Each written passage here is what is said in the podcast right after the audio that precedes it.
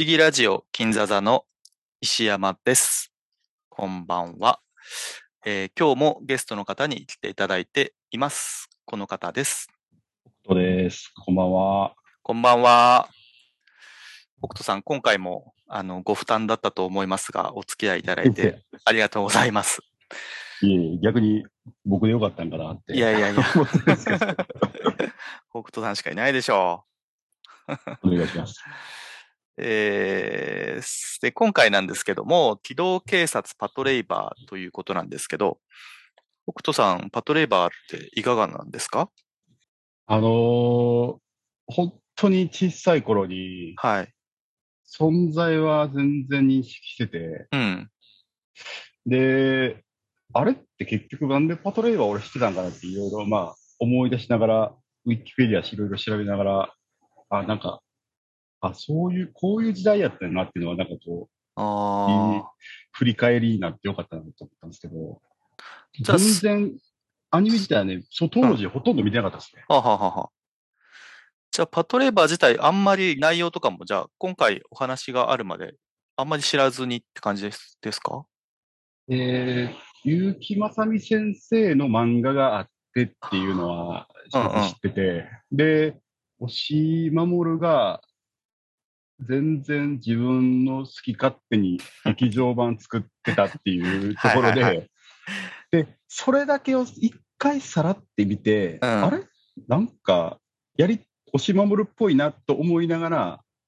全然なんか、ね、集中できなくて、はあはあ、ほとんど最後で多分、ね、見なかったんですよその時は。そっか。はい。本当それぐらいで、ただ本当にあの小さい頃に。多分ね、僕、プラモデルはハマってたんで、はいはいはい。誰からかパトレイバーのプラモデルを買い与えられて、あ, あのね、すごいこう、関節に、あのね、シリコンのカバーがついてて、へー。なんかね、子供ながら、なんかこう、ロボットとしてのなんかこの、あ、こういう弱そうな関節ギミックを、こういうカバーしてるなんかロボットなんやっていうのをこう感動した覚えがすごくあって。確かにないですね、他のだとね。はい。だからすごいこう、ちらってなんか他の作、なんか、なんか作品を見たわけじゃないですけど、うんうん、何かを見たときに、なんかあの防弾チョッキをロボットに着せてる感じのデザイン見て、はいはいはい。ありましたね。はいはい。お、なんかすごい面白いセンスやなって。で感動したのはすごい覚えてます。なるほどなるほど。はい。あの今回ですね、私があの作った ピーディーエフ の、はい、まあパトレイバーのまとめみたいなものを、はい、えっ、ー、と今回これ配信するにあたってえっ、ー、とまあ添付しようと思っているので、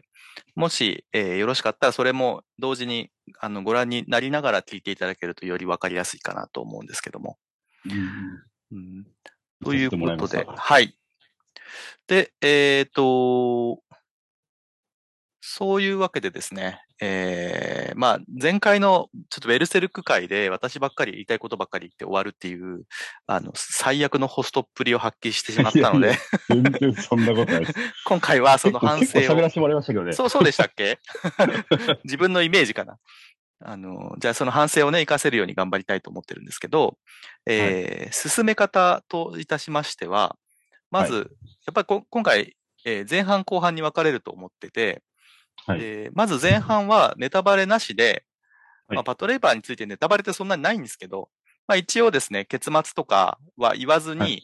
えーはい、パトレイバーって知ってるけどなんだかんだ溢れてこなかったなっていう方に向けて、まあ、はい、これメディアミックス作品でたくさんあの媒体があるんで、その、まあ、それぞれの簡単な紹介なんかやっていこうかなと思ってます。で、はい、あと、まあ、どれから入ったらいいのかわからんっていう人も多分いらっしゃると思うんで、難しいね。まあ、そういう方に向けてどういう入り方をすればスムーズなのかっていうこととかもお話できたらいいなと思ってます。はい。あと、まあ、もし時間があったら、この、えっと、このパトレイバーっていう作品が生まれた、その、生まれた時のお話っていうのも結構面白い話がいろいろあるんで、うんうん、なんかその辺の話もちょっと面白いなと思ってるんで、まあその辺はね、だからネタバレにならないわけなんで、うん、うん、なんかできたらいいかなと思ってますが、ちょっとどのぐらいのペース配分になるか微妙なところなんで、うん、確かに。で、後半はそのネタバレとか気にしないで、その内容に関して、えっと、私たち二人の個人的な感想を交えて雑談していければなと思ってて、あの、まあ、主に劇場版の話と、まあ、コミックの話とかできたらいいかなと思ってるんですけど、で、これはまあ、昔パトレイバー好きだったなーっていうファンの方に向けてお送りしようかなと思っている次第ですね。はい。はい。で、じゃあ前半入っていくんですけど、はい。だから北斗さん、今回ちょっとじゃあ、申し訳ないけど予習していただいたっていうことだと思うんですけど、はい。ど、どの辺ご覧になったかっていうのは？いや、ありがたいことに U-ネクスト で、そうなんです。映像系はもうがっつりあるんで。全部ありますね。ネクストゼネレーション途中までは行きました。はいネクストゼネレーションって、あの、実写みたいなやつ？実写のやつですね。はいはい、はい。だからアニメは全部見たっすね。漫画も全部。はいはいはい。マジですげえ時間使ったんじゃないですか、はい、だって、テレビ版も見たってことですか？テレビ版も見ました。マジでよ。ただ、これね、ちょっと、はいはい。あんまり大きい声で言えないですけど、うん、U-ネクスト ね、あの、速度調整ができるんで。あ、なるほど。はい。あの、まあ、テンポがね、昔の作品なんで結構早くした方が見やすいかもしれない。そうなんですよ。だから、もう当たり前に、もうほんま いってんよん 倍速とかにしてたんで、はははは。実写版のネクストジェネレーション見てて、アクションめっちゃうまいやんと思ったんですけど。うん、あ、早くしてるから。早くしてるだけ。なるほど、なるほど。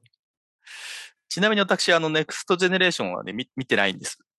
あー、なるほど。うん。まあ、おまけっすよね。まあ、そんな感じですね。はい。はい、で、あとですね、まあ、その、まあちょっと先の話になるけど、にせんにねんに劇場版のだいさんさくってのがあって、はい。で、その時に併営されたミニパトっていう、うーんまあ本当おまけみたいなやつがあって、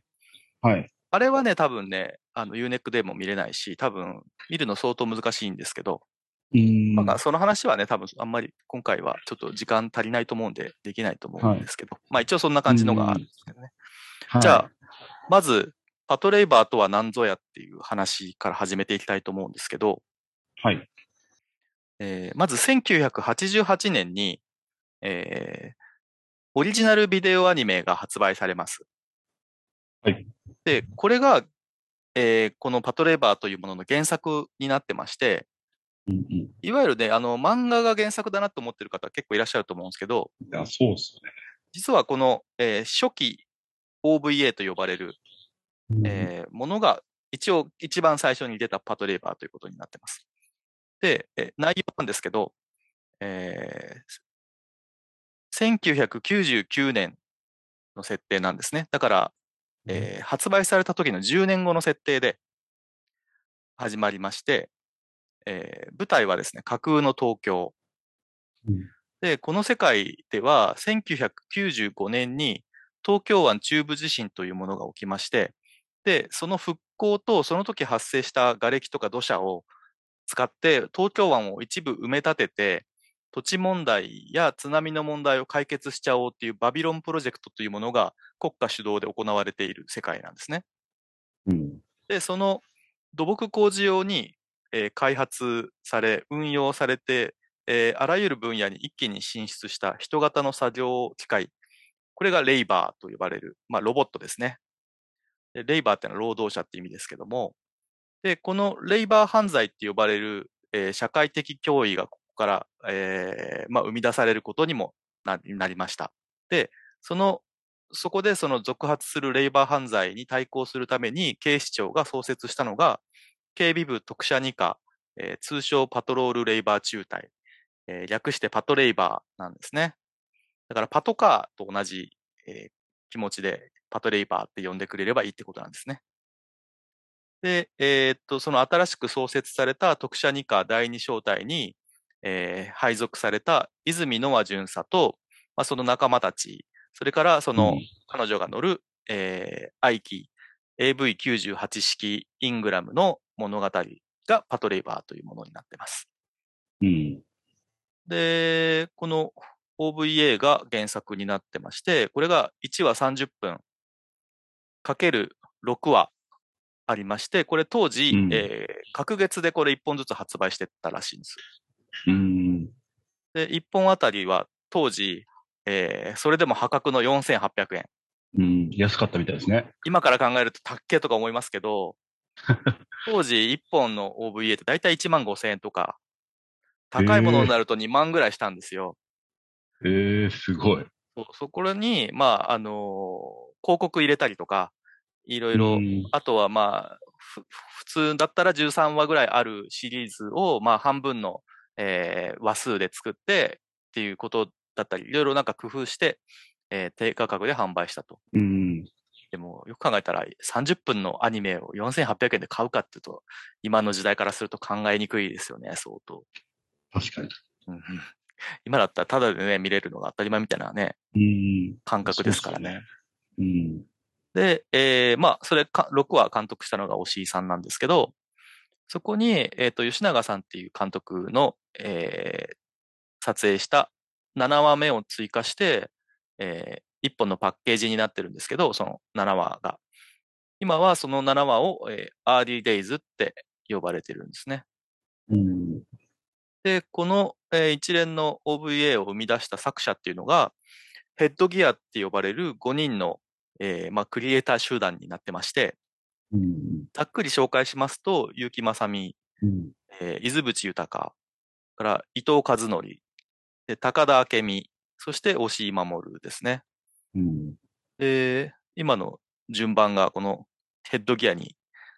加わった順番になってるんですけども、うんえーまあ、この結成秘話みたいなのはちょっとあと時間余ったらやりますが、このごにんでですね、このアーリーデイズって呼ばれる初期 オーブイエー を生み出しつつ、えっと、結城正美先生はコミック版の執筆にその後取り掛かりまして、はいえー、コミック版が同じせんきゅうひゃくはちじゅうはちねんからきゅうじゅうよねんまで続きます。うん、で、押井監督たちはその後、えー、劇場版の第一作を作ります。だからテレビ版より劇場版の方が先なんですね、順番的には。うん、これがせんきゅうひゃくはちじゅうきゅうねん。で、えー、これが大成功しまして、で、ここでみんな終わるつもりだったんですけど、流れはですね、テレビ版にクール、後によんクールに増えまして、で、押井さんはこれを絶対やりたくないって言って、なんか朝から夜まで会議室で説得されたんですけど、断って逃げ、逃げたらしいです。で、その時逃げきれなかったのが伊藤和則さんで、この人がシリーズ構成と、まあ、脚本書いたりとかしてるんですけど、うん、テレビ版のよんじゅうななわを制作します。で、主な監督は、その、初期 オーブイエー のななわめを作った吉永直之監督。うん、それが務めまして、で、テレビ版終了後、今度、えー、テレビ版が終わった後、後期 オーブイエー っていうのが発売されます。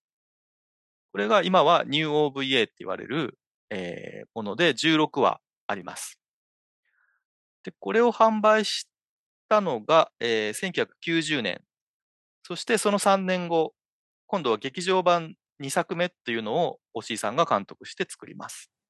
うん、で、えーと、その全体の流れと並行して、実は小説版っていうのも存在するんですね。そう。で、これは基本的には横手美智子さんって方が執筆されてまして、うん、これはね、あの、各キャラクターの、まあ、掘り下げみたいなことをやってらっしゃいます。で、僕、これ当時、富士見ファンタジア文庫っていうので発売されてて、すごい好きで、ラノベの走りみたいな感じで、えー、そうそうそう。それね、買ってて、今も全巻ありますけど、おあの パ, パトレイバーね。はい。えっとね、えっと、東京ウォーっていう、その劇場版にさくめのノベライズを押井さんがやってて、はい。で、劇場版いっさくめのノベライズを風速よんじゅうメートルっていうタイトルで伊藤和則さんがノベライズしてるんですけど、はい。それ以外のよんさつは横手さんが全部書いてますね。うーん。でもこれもうね、さすがに今回読み直してないし、全然ほとんど覚えてないですけど、アスマ、アスマのね、あの、お兄さんとの話とか、はい、えー、えーっと、後藤隊長の昔の、えっと、キャリア時代の、公安時代の話とか、はい、あと、ノアが後藤隊長のメイと一緒に、なんかあの、クラブに勤める話とか、えー、そうなんかね、後藤隊長の身辺を探るためにそういうことをするみたいな話があったりとかして、いろいろ面白いんで、えー、本当にパトレーバーハマってて、興味がある人は、多分あのー、普通に買えると思うんで、探してみても面白いかもしれません。うーん あ, あとゲームもありますね、えー。僕はやったことないんですけど。えっと、スーパーファミコンと、あと、はい、プレステワンかなにあると思います、ゲームは、ね。うんあのー、さん号機に乗って乗る話みたいですね。ゲームの方は。そうそうそう。で、こういういわゆるメディアミックスっていう商売の仕方が今でこそね、いろいろやってると思うんですけど、当時はかなり画期的だったと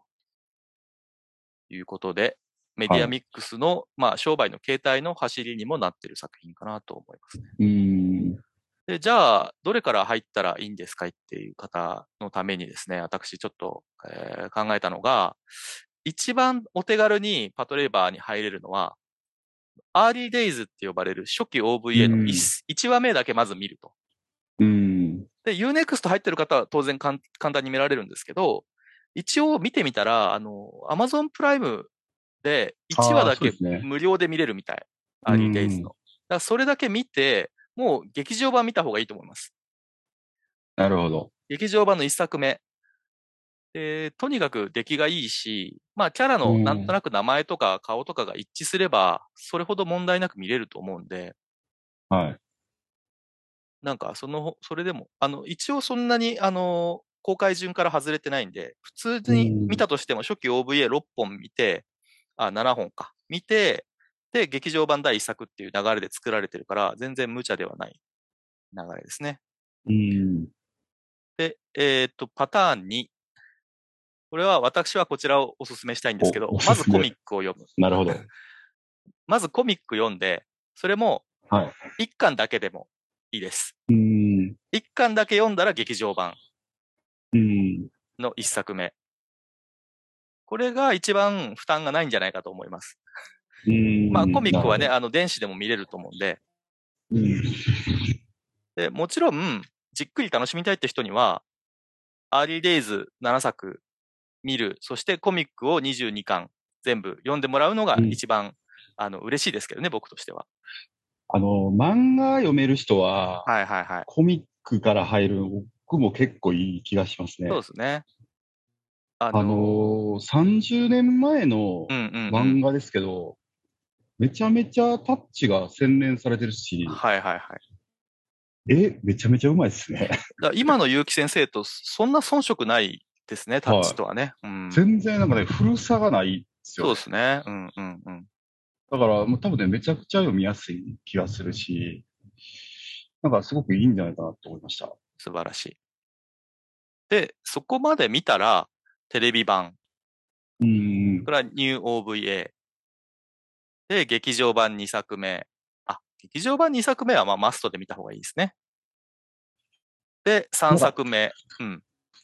最終的に劇場版にさくめみたいな感じ。そうですね。気になりそうですね。そうですね。もう私、これでパトレーバーいいわって思ったら劇場版にさくめ見たらいいかもしれないですね。うん。っていうのは、結構、その後のだいに章体が描かれるんで、まあ、一応ヘッドギアの考える、えー、彼らのその後ってのは第二あの劇場版のだいにさくめで描かれるんで、まあそれ見ちゃうとちょっと寂しい思いもするかもしれないなと思うんですね。うんうん、で、えー、っとまあほ途中でね他のあのなんていうんですかねテレビ版見てる途中でコミック読んだりとかなんかそんな感じでも全然構わないとは思うんですけど、うん、特にねテレビ版と後期 オーブイエー はつながってる作品で。あの、おしさんのふざけたパロディとか、あの、くだらないギャグとか満載なんで結構楽しめると思うんですけど。うん。はい。じゃあですね、えー、っと、基本的な、えー、情報をもうちょっとお話ししますと、えー、っと、実はですね、コミックとアーリーデイズとテレビ版は実は別のバースになってるんですよね。うん、えー、これ全部見るって人は、都合さんかい、えー、泉ノア巡査が特赦二課に配属されるシーン見ることになるんですけど、まあ、あんまり気にせず見ても問題はないと思うんですけど、うん、一応コミックが一つのバース、それからテレビ版と後期 オーブイエー が一つのバース、で、もう一つのバースはアーリーデイズから劇場版の流れなんですよ。で一応小説版もこっちの流れに入ってます。だからみっつのバースがあるというと分かりやすいんですけど、まあ分かる必要もないんですけど、普通に見てる分には。で、いずれにせよですね、流れは一緒で、このノアっていう、泉ノアっていうですね、えー、まあこれ、作品が始まった時はじゅうきゅうさいなのかな。で、えっと、ロボット好きのですね、生理感の強い普通の女の子なんですけど、彼女が、はいえー、第二小隊に配属されまして、で、彼女の配属と時を同じくして、最新型のイングラムっていう機体が配備されるんですよね。うんで、このパイロットとして街の治安を守っていく物語なわけなんですけど、もちろん彼女一人なわけじゃなくて、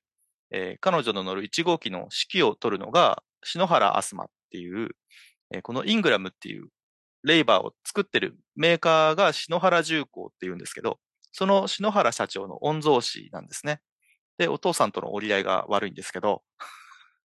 それからですね、えっと、そのイングラムのに号機のパイロットっていうのがありまして、えー、パイロットって言わずにフォワードって言うんですけど、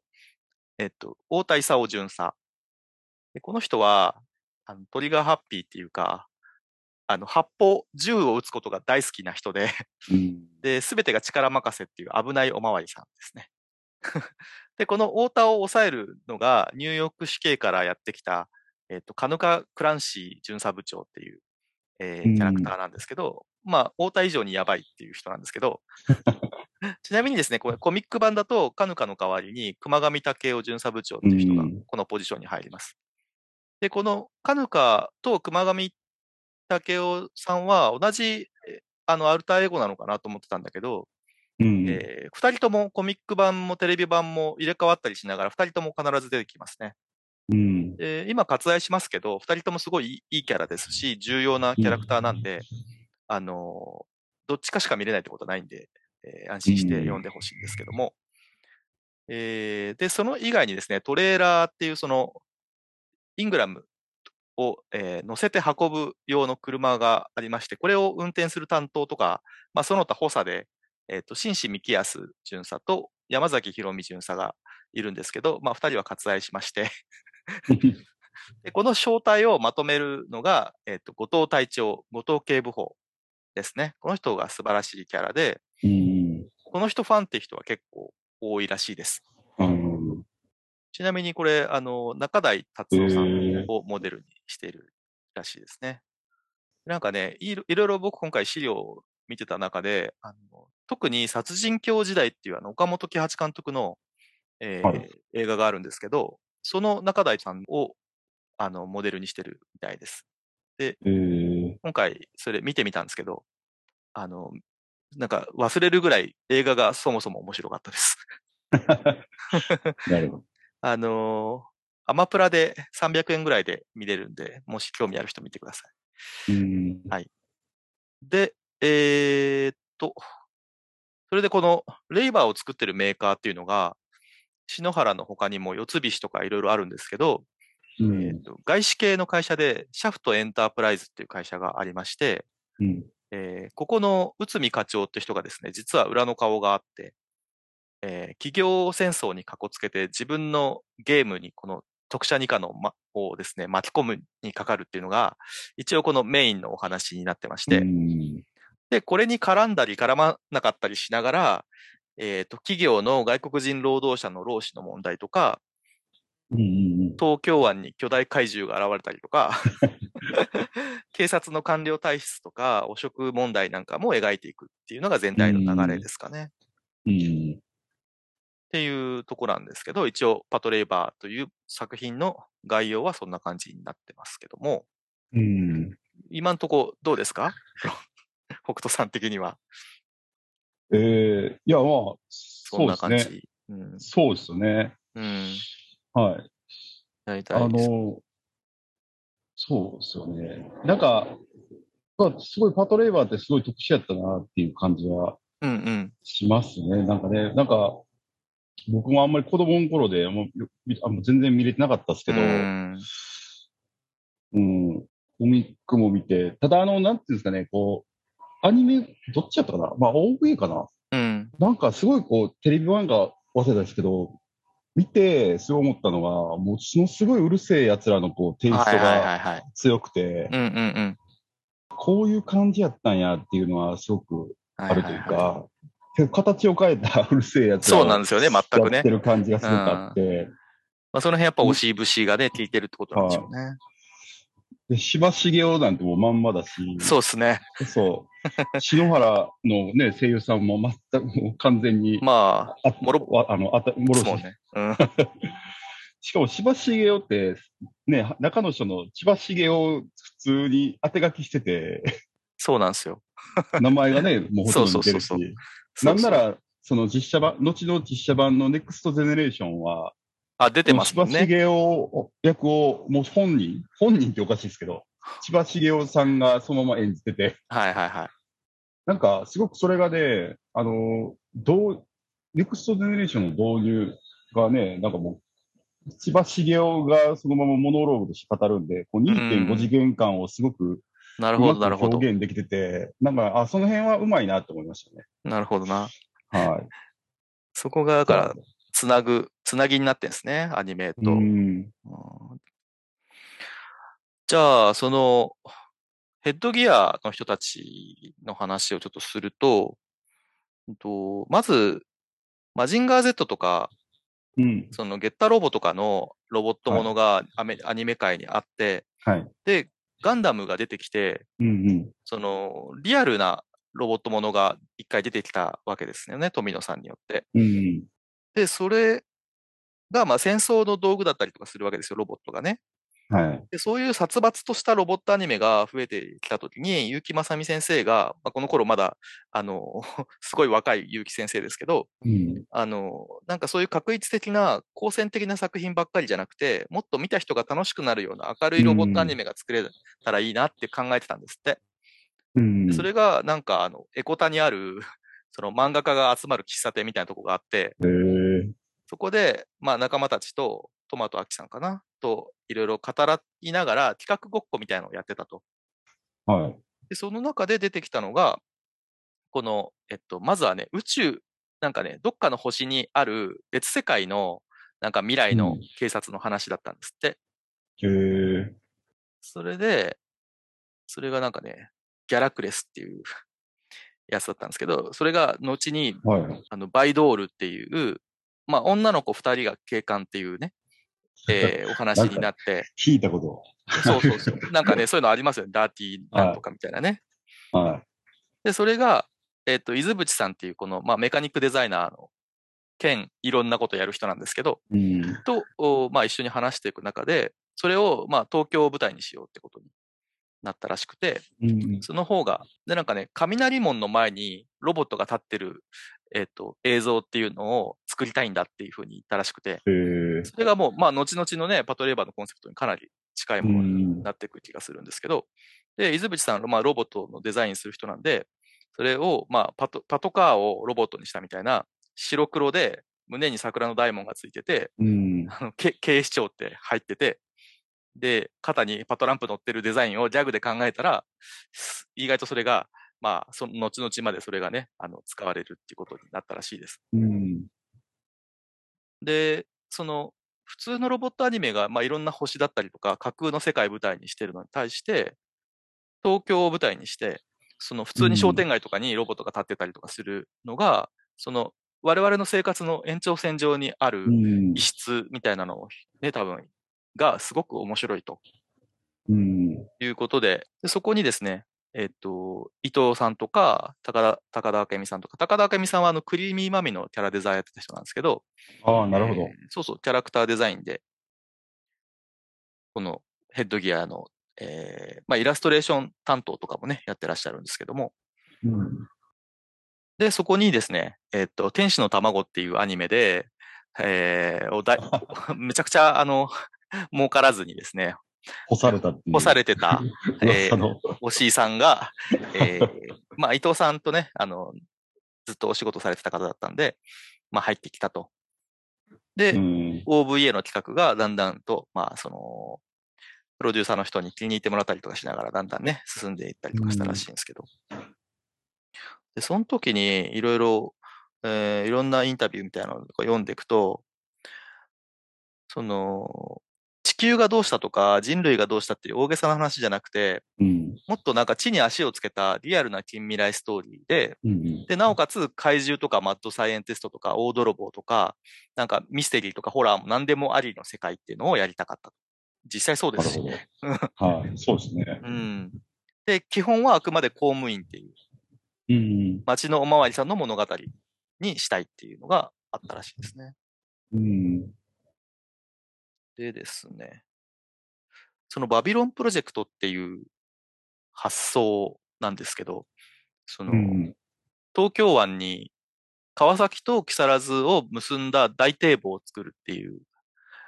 話があって、で、これ今はアクアラインが実際そうなんですけど、はい、だからあのラインがずっと堤防になってて、内側埋め立てるっていうすごいね、うん、プロジェクトなんですけど、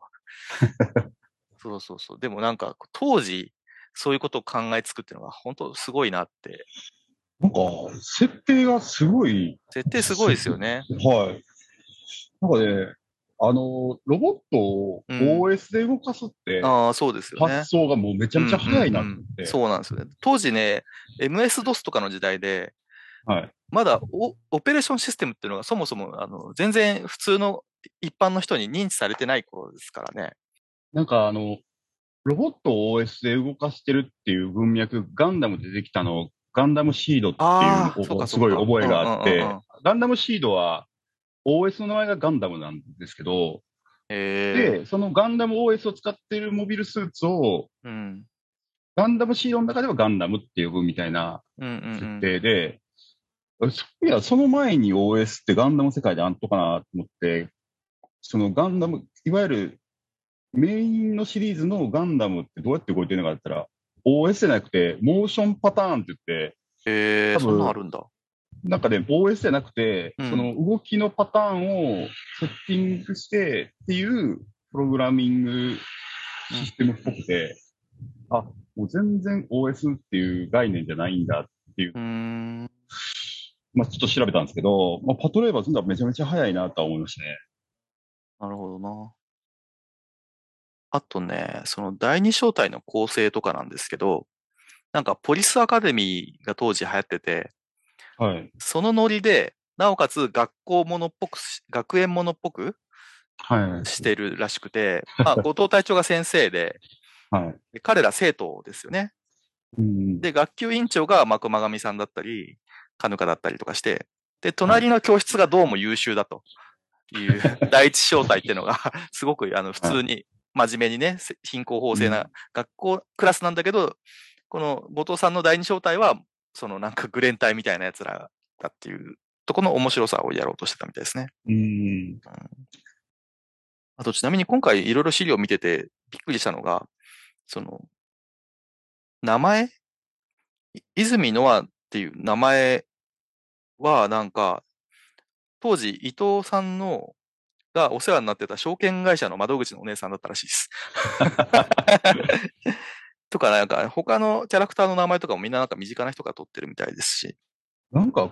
今もそうかもしれないですけど、この時代のキャラクター、オリジナル作品のキャラクターの名前の付け方めちゃめちゃ適当ですよね、うんうん、多分この オーブイエー で終わらせようとしてた企画ですからね、これもそもそも、ね、うんうん、そんな程度だったものがこんなにさんじゅうよねんも経ってまだ未だに僕の心を捉えてるどういうこっちゃねみたいなね、完成度を、ね、改めて見まして、うんうん、やっぱすごい高いなと思いましたよね、うん、あの見返してみると、あの初期 オーブイエー の、まあ、ななわでもうすでにその後のパトレーバー全体みたいなことをやってるんですよね、見本みたいなものをね、うん、でなんかこの オーブイエー の基本コンセプトは本編がで、それのスピンオフを集めた ディーブイディー みたいな形で作ったみたいですね。それをろっぽん作ったと。なるほど。そう、だからレイバーほとんど出てこないし、うん、なるほど。アクションもないし、うん、でそのアクションは、まあ、やっぱり作画するとお金かかるらしいから、あ、そういうところでもなんかいろいろ工夫はあるみたいですけどね。うん。うん、なんか面白いなと思って。あと埋め立て地にその特殊二課があるじゃないですか。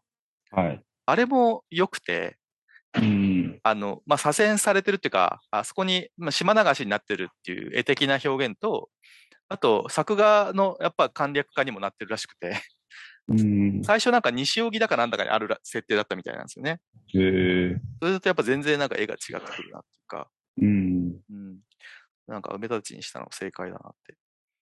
あの今城南島ってところがあるんですけど、その先っぽぐらいにある設定らしいですね。うん。でなんか実際行ってみると今はもう結構コンビニとかもあるらしくて、へえ。うん。あのパトレイバーといえばあの上海亭っていうところで出前を頼んでるっていう設定があるんですけど、今はそんないっけんしかないような状態じゃないらしいです。へえ。そうですね。あとちょっとノアの話なんですけど、はい。そのまあ主人公である泉ノアっていう女の子のデザインがやっぱり僕は素晴らしいなと思ってて、うーん。そのショートカットじゃないですか。はい。で非常にボーイッシュで、うん、で僕泉ノアのせいなのか、そもそもショートカット好きだからノアが好きなのかわからないんですけど、やっぱ子供、はい、中学生ぐらいの時に最初に僕がパトレーバーに出会ったのってコミックスのえっとななかんぐらいなのかな、ろっかんかな、はい、初めて買ったのが。うん。で、そこから、まあいっかんからね、ガッと買って読み始めて、で、ななわ、ななかんぐらいからリアルタイムで読んでたんですよ。そのサンデーの発売される漫画を買ってって。だからそれがね、中学生ぐらいなんで、その頃、やっぱ好きだった女の子のそのショートカットとかって、その後ずっとやっぱ好きですよね。変な話ですけど。だから、その、まあ、ノアのね、モデルになって、モデルというか、まあ、参考になってる、あの、永井真理子さん、すごい好きでしたし、えー、あと、まあ、その後、やっぱ、広末涼子さんとか、あの、内田有紀さんとか、鈴木蘭蘭さんとか、あと、相原優さんとかね、みんな好きだった人、みんなショートカットみたいなうーんのは、やっぱり自分の中に、やっぱ、なんか刻まれてる気がして、で、このキャラデザした、高田さんの話なんですけど、はい、すごい不思議でノアって、うん、あのボーイッシュな女の子って普通デザインするときって中身男っぽいとかにするんですけど、うん、ノアって別に男の子っぽいわけじゃないし、じゃないっすね。かといって女っぽくもない、なんか中性的な感じで、うん、特になんかこう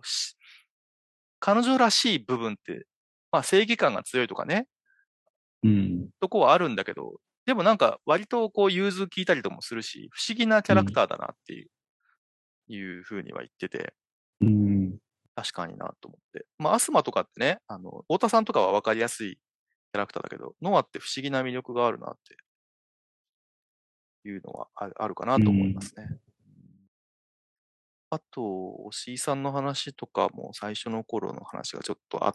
て、えっと、警察が主人公ってことで、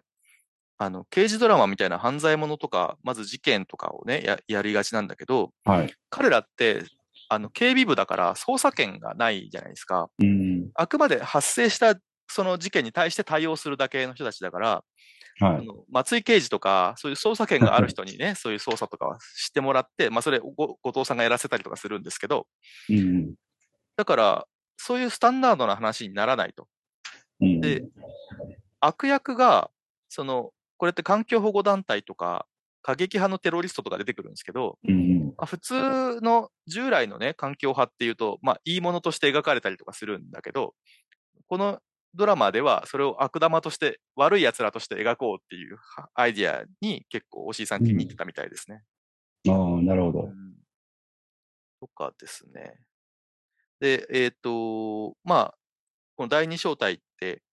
えっと、だいいち小隊とだいに小隊のに小隊生なんで、うん、そのそこで、まあ、隣のクラスがあの優等生っていうことで学校のイメージとかを考えたみたいですね。うん、でこの、まあ、だいに小隊の方特にそうなんですけど、調査権捜査権とかないから、まあ、正義のない正義っていうものを持ってないあの集団だと言ってて、うん、そういうスローガンで始めたんで、その集団の正義から大幅にずれた連中っていうことをあの目標にしたみたいです。うーん。まあ正義ね。まあ、ロシーさんの言うことって結構難しいから、正義が何なのかっていうのは、ちょっと、またロシーさんのと僕たちのと違う気はするんだけど、うんでロボットが出てくるので、えっと、ロボットのアクションそのものを売りにするっていう発想はおしいさんにはなくて、うんまあ、普通のね、あのロボットものだったらロボットが戦うとこがメインになると思うんですけど、おしいさんのやりたかったことって、ロボットをまともに動かすことがどれほど大変かってことを語りたかったって。変な人ですよね。本当変ですよね。ロボットを整備するのにやっぱ一個中隊規模の人数の整備員が必要だし、はい、それだけの人が手間暇かけてやっと動いたっていう、うん、とこが好きだと、うん、で、押井さんが機械を好きだっていうのはそういうところで、それを通して人間と機械の関わりっていうのを描くことを実は目論んでいたらしいです。うんでも確かにそうなってますよね、このパトレーバーって。そうですね。うんあの、その整備員で榊班長とか、しげさんとかいるんだけど、うん、その他の整備員の人たちってみんなモブなんだけど、あの人数がいて、あそこで働いてるってのは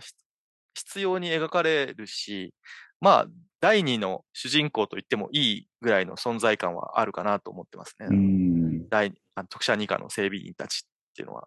なんかそういうちょっと変な、えーっと、ドラマもかなりあるかなと思います。っ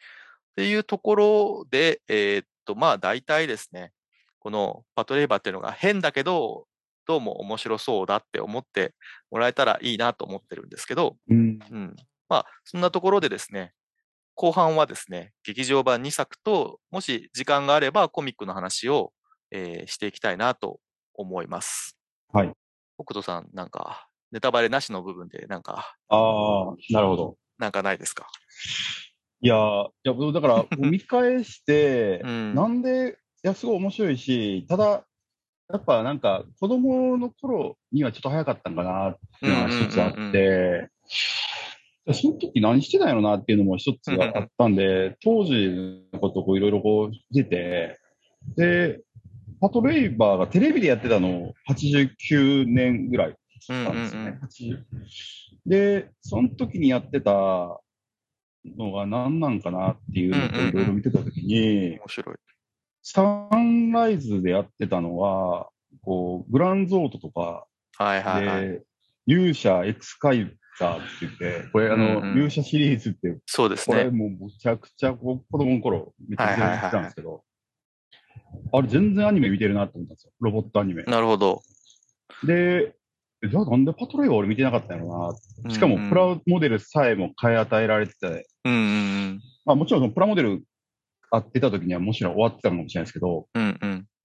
でそのサンライズのアニメいろいろ見てて、はちじゅういつ俺なんかサンライズ系のアニメの一番記憶にあるの何かだったらこうはちじゅうななねんのドラグナー。ああドラグナー懐かしいな。これがろくさいえじゃあえ。これはよんさいか。よんさいのところで、これもしかしたら再放送か何かで見てたかもしれないですけど、うん、でその後、翌年にパトレーバーの オーブイエー が始まってて、うんうんうん、で、次、サムライトルーパーがあって、やったね。マーチン英雄伝渡るで、うんうんうん、で、その後 オーブイエー のトップを狙い、あ、トップを狙いこの辺りかみたいな。はいはいはい、これは オーブイエー ですけど。うん、で、天空の、天空戦記シュラト。これタツノコっすけど、サンライズじゃなくて。シュラト？はい。懐かしい。これははちじゅうきゅうねん。うん、で、はちじゅうきゅうねんに獣人ライガー、あ、獣人ライガー、懐かしいなと思って、獣人ライガーの枠の後に勇者シリーズっていう、あの、要はエクスカイザーとかが始まるんですけど、はいはいはい。ああ、なるほどって、この辺りかと思って、いろいろ見てたときに、天空戦記シュラトとか、もう一個あったな、なんか、あ、サムライトルーパーって、要はこれ、セイントセイヤの変化球、うんそうですね。で、例えばマーチン・エイレン・ワタルとグランゾートとか、まあ、この後、リューナイトとかあるんですけど、これは要は エスディー ロボットもののシリーズ。で、あと、勇者シリーズはトランスフォーマー系の変、あの、ちょっとこう、変化球というか、うんうん、で、やってて、なんかこう、文脈がいろいろあるんですけど、パトレーバーでどれにも当てはまってないなと思ったんですよ。そうですね。でロボットもめちゃめちゃ激しくやってるわけじゃないし、うんうん、確かにそういう何系みたいのがないっすよね。うん、はい。ものすごい、実は、テレビでシリーズとしてやってた割に、うん、子供をターゲットにできなかったんじゃないかなっていうのもあって。そうかもしれないですね。ちょっと、やっぱ、そのサンライズが一応お客さんにしてたおもちゃも売りながら、アニメ見せるっていう、いわゆるこの小学生ぐらいの子供にはあんま受けてなく、うん、そのちょっと大人なところにはまってたんじゃないかなっていうと、あ、俺は見てなかったな、見れてなかったんかなって思うし、ちょっと俺よりちょっと上のよんじゅう、今よんじゅう代ぐらいの人とかが、思い出がすごい詰まってるのかなってすごく思いました。まさにそれが私なんですな、きっとね。うん。そういうとこですよね、多分ね。あの、やっぱり、はい、子供の好きな要素があんまないもんね、そう考えると。今見るとめっちゃ面白いですよね。ちょっと見返して、すごい面白かったですね。主人公もまあ二十歳ぐらいだし、うん、一番好きって言われてるキャラクターがおじさんだし、うん、そりゃちょっと子供人気はちょっと厳しいかなってやっぱなりますよね、きっとね。だからその辺でサンライズも最初一回断ってんじゃないかなと思うけど、うん、変形もしないし。うんうんっていう感じはね、なんかする気はしますけど。うん。うん。じゃあ、そんなところで、前半、終わろうかなって思います。はい。はい。じゃあ、ここまでお送りしたのは、石山と、北斗でした。はい。後半も聞いてください。お願いします。ありがとうございました。ありがとうございます。